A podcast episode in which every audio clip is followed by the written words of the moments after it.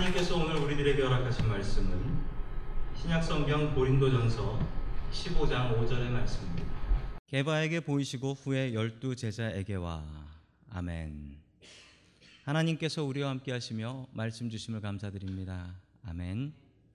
자, 우리 옆에 계신 분들과 인사 나누겠습니다. 반갑습니다. 인사해 주시죠.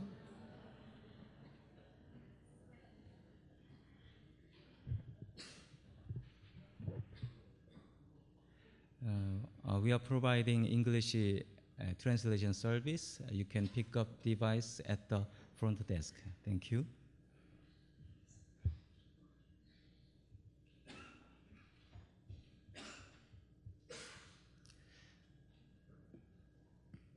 아, 찬양 연습하면서 저도 참 즐거웠습니다. 저도 연습했는데.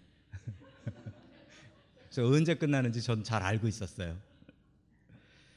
자, 오늘 하나님의 말씀을 가지고 같이 은혜를 나누길 원합니다. 부활의 증인이라는 제목을 가지고 하나님의 말씀 아, 증거하겠습니다. 부활절 설교를 어, 저희 교회에서 12번째 하고 있습니다. 참 힘드네요.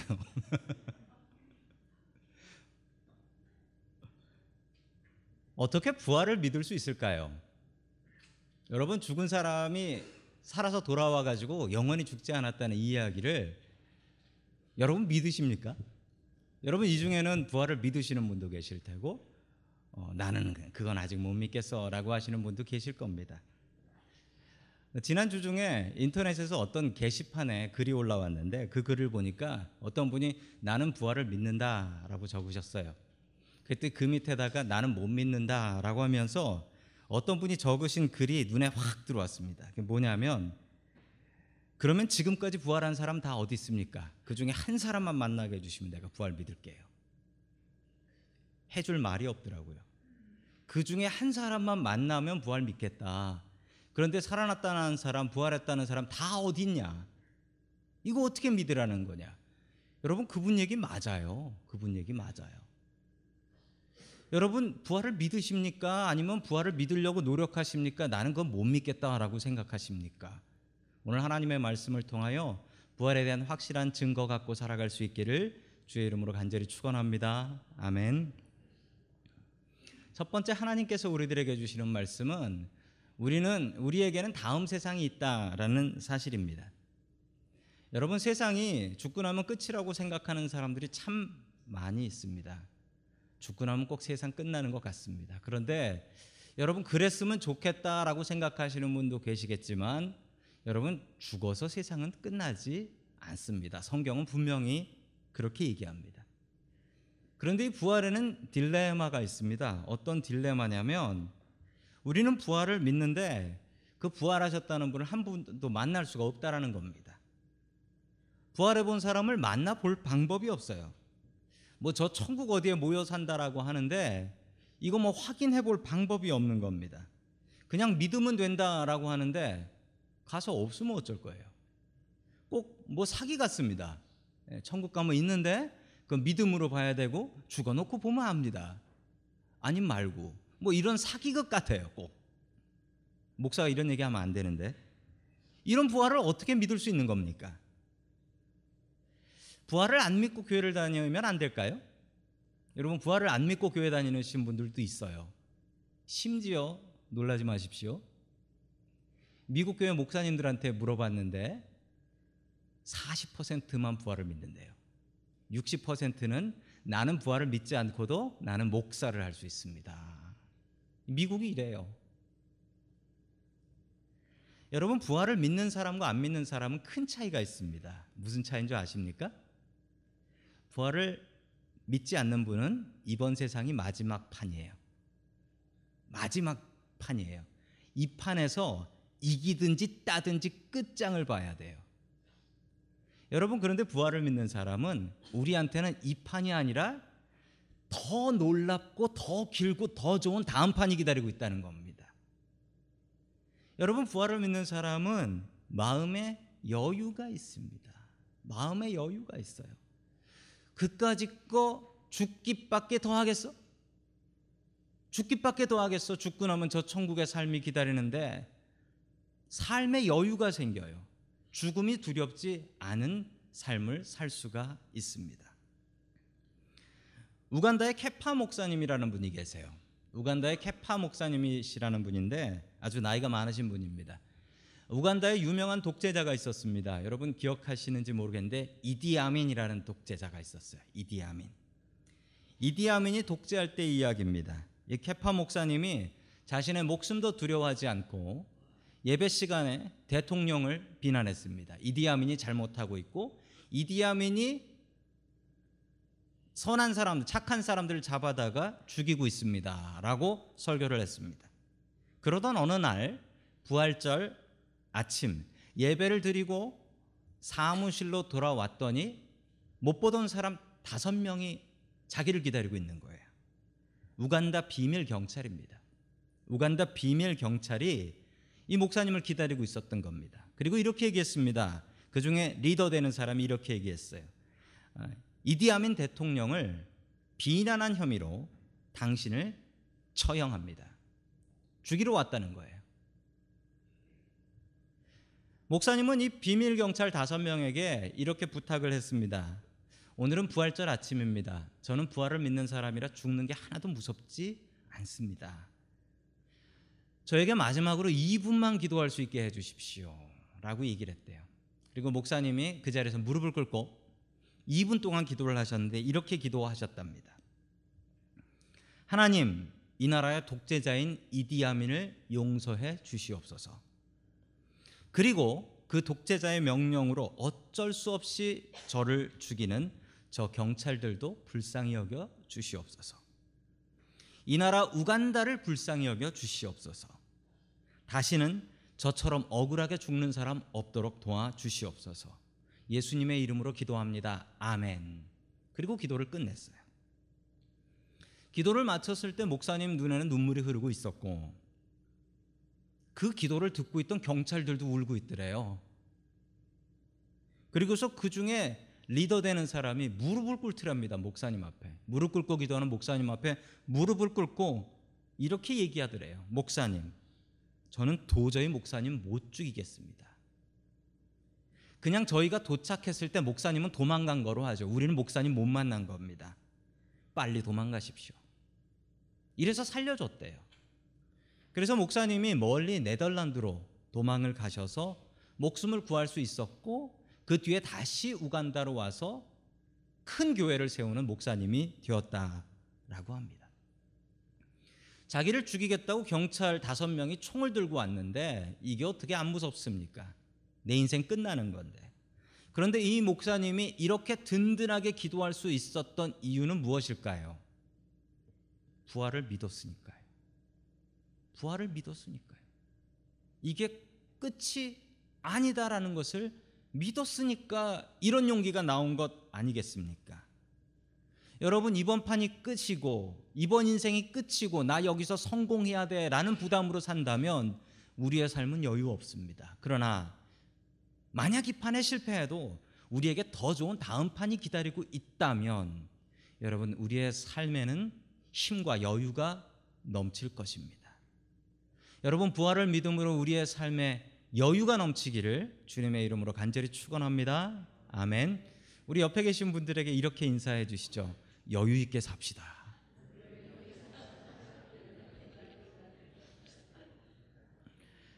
자, 두 번째 하나님께서 우리들에게 주시는 말씀은 부활은 확실한 증거가 있다라는 사실입니다.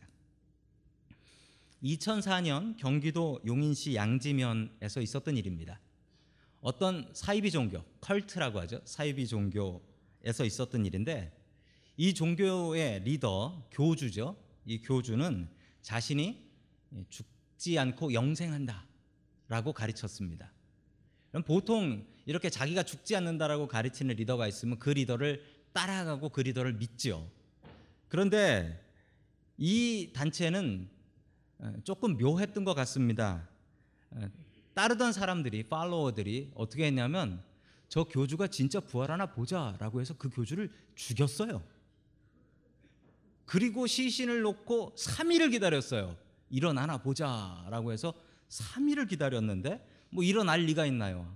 일어날 리가. 그냥 그래 죽어가지고 경찰에 붙잡혀 갔습니다. 살인 혐의로 네 명의 교인이 붙잡혀 간 사건이 있습니다. 아주 당황스러운 사건이에요. 저는 부활을 믿지만 제가 부활하는지 보려고 이런 일은 하지 말아 주시기 바랍니다. 전 천국에서 부활할 거니까요. 이렇게 종교의 리더가 죽으면 그 종교학에서 종교의 리더가 죽으면 어떤 일이 벌어지냐면 그 죽은 사람의 그 계승자, 아, 석세서라고 하죠. 그 계승자가 생기는데 보통 아들 혹은 딸 아니면 와이프 이렇게 해서 그 다음을 이어 나가는 거예요. 한국에도 보면 그 사이비 이단들 많은데 거기 보면 교주 죽고 나면 그 아들이 물려받아요. 통일교도 그렇고 아들이 물려받습니다. 여러분 북한 보세요. 북한도 할아버지, 아버지, 손자까지 잘 해먹고 있잖아요. 교주예요, 교주. 그런데 여러분 기독교는 아주 독특합니다.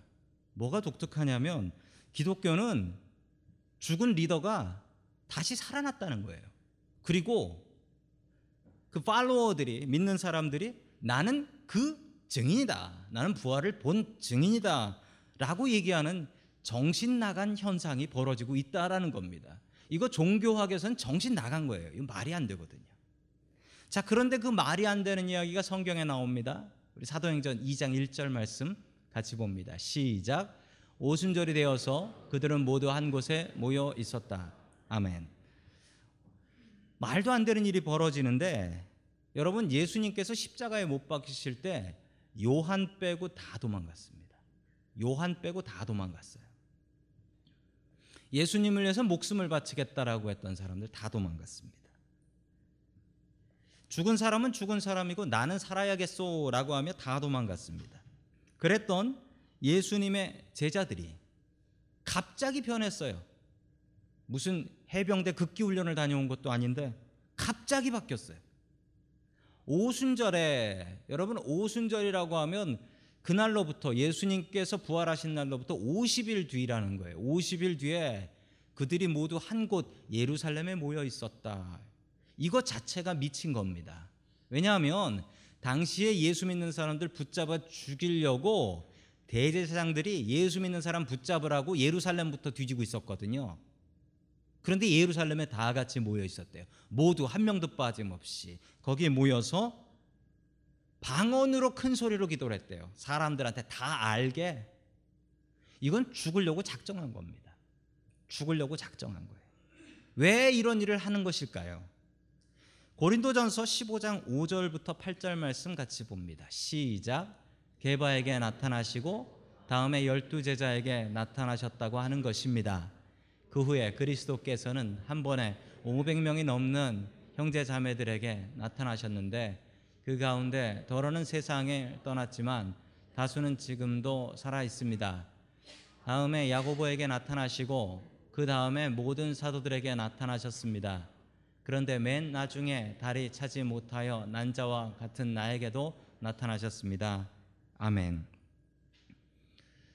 바울이 부활을 봤다는 증인들의 리스트 명단을 적어 놨습니다.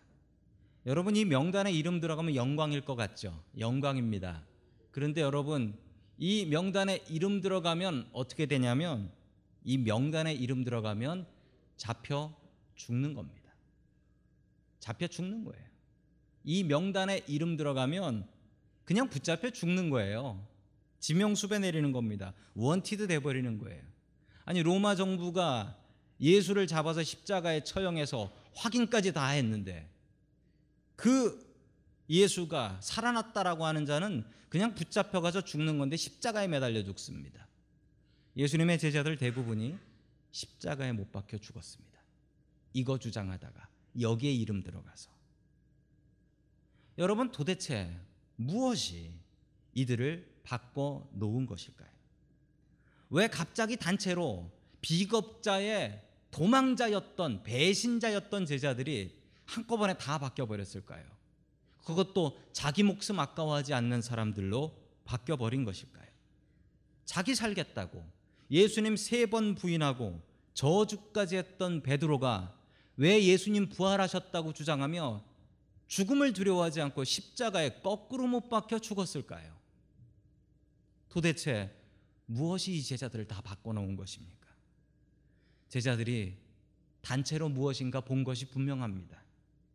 죽은 사람이 살아오는 것을 본 것입니다. 그렇지 않고 설명이 안 돼요. 단체로 죽음을 두려워하지 않는 이런 일이 어떻게 벌어질 수 있겠습니까? 예수님의 제자들은 그 이후로 죽음을 두려워하지 않았습니다. 죽음은 좋지 예수님 만나고 죽음은 좋지 천국 들어가고 여러분 이들은 분명히 부활하신 예수님을 보았습니다. 그렇지 않고는 설명이 되지 않습니다.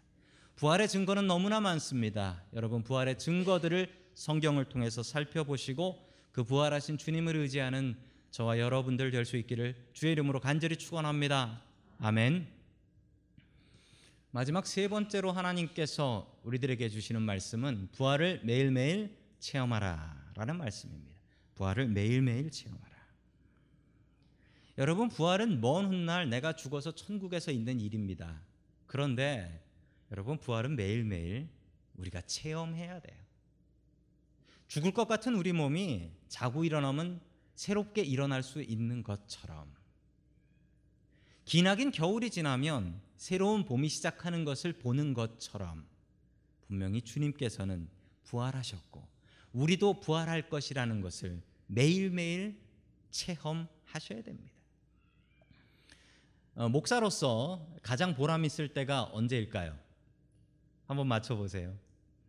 어, 목사로서 보람 있을 때 오늘 같이 에, 교인들 많이 왔을 때 아니면 어, 교인들 헌금 많이 했을 때 아, 그런 날 아니고요. 저는 그런 건 별로 관심 없습니다. 진짜 제가 좋아하는 건요. 사람 바뀌는 거 볼 때. 그건 정말 너무너무 황홀하고요. 아찔해요. 야, 저 사람이 예수 믿고 사람 바뀌네. 그거 보면 정말 너무너무 야, 목사 되기 잘 됐다. 목사 되기 잘했다. 내가 진짜 목사 되기 잘했다. 하나님의 말씀으로 사람이 변화되는 것 볼 때 저는 너무너무 좋아요. 하나님의 말씀으로 가정이 변화되는 걸 볼 때 저는 너무너무 기가 막혀요. 어떻게 이런 일이 있지? 여러분, 저는 부활의 증인입니다. 어릴 적에 저는 집에 대한 좋은 기억이 별로 없었습니다. 집은 그냥 학교 끝나면 어쩔 수 없이 가는 곳이었습니다. 저희 부모님은 거의 매일 싸웠습니다. 그럴 때마다 아버지는 술을 드시러 나가셨습니다. 저희 집이 중국집이어서 어, 소주를 비롯해서 빼갈까지 온갖 것을 다 팔고 있었습니다. 그렇지만 집에서는 술 만 나지 않으신다고 어머니 때문에 꼭 밖에 나가서 드셨어요. 예. 우리 중고등부 친구들이 우리 집 얘기를 어떻게 저렇게 잘하나 하는 친구가 있는 것 같아요. 술을 드시러 가실 때 저희 아버지가 술 친구가 없으셨던 것 같아요. 그래서 저를 데리고 가셨습니다. 네, 초등학교 2학년인 저를 데리고 막걸리 집에 가셨습니다. 저는 아버지와 막걸리 집에 가는 게 참 좋았습니다. 어, 저는 어, 막걸리는 주시지 않으셨지만 아버지께서 드시는 안주를 다 빼먹을 수 있었기 때문에 그 닭다리 뜯는 재미에 어, 제가 아버지 술 친구로 다녔습니다. 예, 아버지께서 술을 많이 드시고 나서 길을 잃으시면 저는 아버지 길 안내를 해가면서 집까지 모셔오곤 했습니다. 어, 요즘 대리운전 기사 하는 일을 제가 했던 거죠. 그러던 어느 날 저희 집이 송두리째 바뀌어 버렸습니다. 아버지께서 교회 나가고 나서 저희 집이 완전히 바뀌어 버렸습니다. 아버지가 완전히 다른 사람 되시고 아버지가 자기가 죄인인 것을 아시고 그 죄를 평생 씻겠다고 하시며 지금까지 살고 계십니다. 천국을 소망하며 살게 되었습니다. 저는 그때 아찔한 경험을 했습니다. 예수 믿으면 사람 바뀌는구나. 저 교회 원래 다녔거든요. 예수님 믿었거든요. 예수님의 부활도 믿었거든요. 알고 있었거든요. 그런데 여러분, 제가 그 부활을 체험하고 그냥 몸으로 믿게 됐어요. 예수님 믿으면 이렇게 변하는구나. 아는 것이 아니라 머리로 아는 게 아니라 마음으로 믿어버리게 되었습니다. 한국에서는 그 학교 다닐 때 애들한테 너 커서 뭐 될 거냐라고 장래 희망을 물어서 그걸 적어 놓지요. 근데 저는 언제나 과학자, 엔지니어 이렇게 적어 놨었습니다. 그런데 제가 그 부활하신 주님을 체험하고 나서는 그 다음부터는 무조건 무조건 초등학교 3학년 때부터는 무조건 목사라고 적었습니다. 그러면 애들이 그걸 보고 그렇게 놀렸어요 저한테. 야 김 목사, 김 목사 사람 치네 그러면서 저를 그렇게 놀려댔어요. 도시락 뺏어 먹으면서도 야 김 목사 뭐 오른쪽 뺨 맞으면 왼쪽 뺨 대야지 그러면서 그렇게 놀려댔어요.